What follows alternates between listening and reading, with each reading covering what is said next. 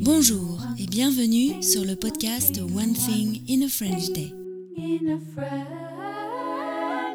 Aujourd'hui, vendredi 9 février 2024, cet épisode, le numéro 2328, s'intitule Sous le parapluie rouge, galerie d'A-End et maison de Champollion.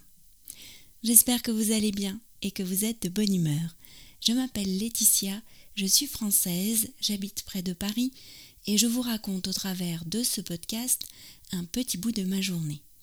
Vous pouvez vous abonner pour recevoir le texte du podcast, le transcript, qui est envoyé par email à chaque fois qu'un épisode est mis en ligne. La première version est à 3 euros. Je vous laisse découvrir tous les avantages qu'il y a à recevoir le texte du podcast sur le site onethinginafrenchday.com. Sous le parapluie rouge, galerie d'A-End et maison de Champollion.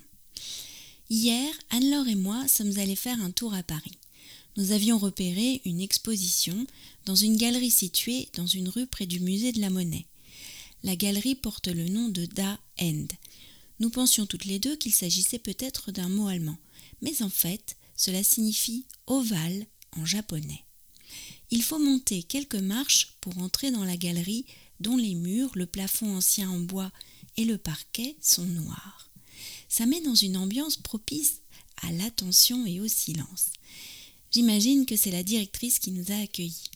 Elle nous a expliqué que chaque année la galerie organisait une exposition façon cabinet de curiosité autour d'un thème qui était proposé aux artistes représentés par la galerie.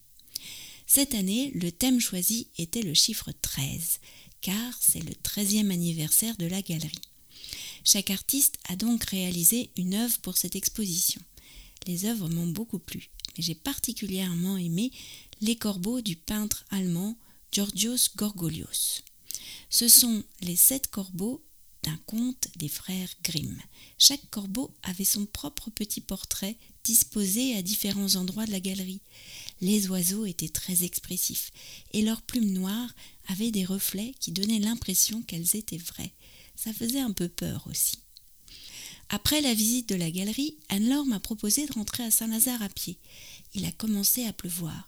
Anne-Laure avait un bonnet, alors elle m'a prêté son parapluie le parapluie rouge, celui qui apparaît sur les photos du podcast quand nous avons visité les passages du 11e arrondissement ou lorsque nous avons bravé la pluie de Montparnasse en novembre.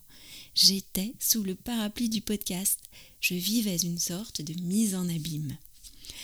En marchant rue Mazarine, qui longe l'arrière des bâtiments de la Monnaie de Paris et de l'Académie française, nous sommes passés devant l'immeuble où avait habité Jean-François Champollion, le déchiffreur des hiéroglyphes, il y a 200 ans.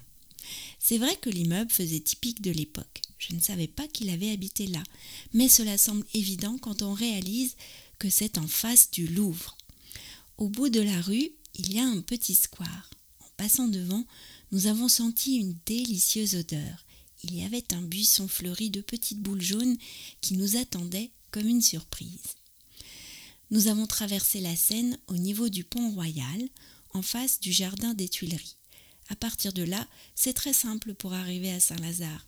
La rue Cambon, coucou Chanel, la Madeleine et la rue Tronchet jusqu'à la gare. One Thing in a French Day, c'est fini pour aujourd'hui. Je vous souhaite à tous de passer un très bon week-end et je vous retrouve lundi pour un nouvel épisode du podcast.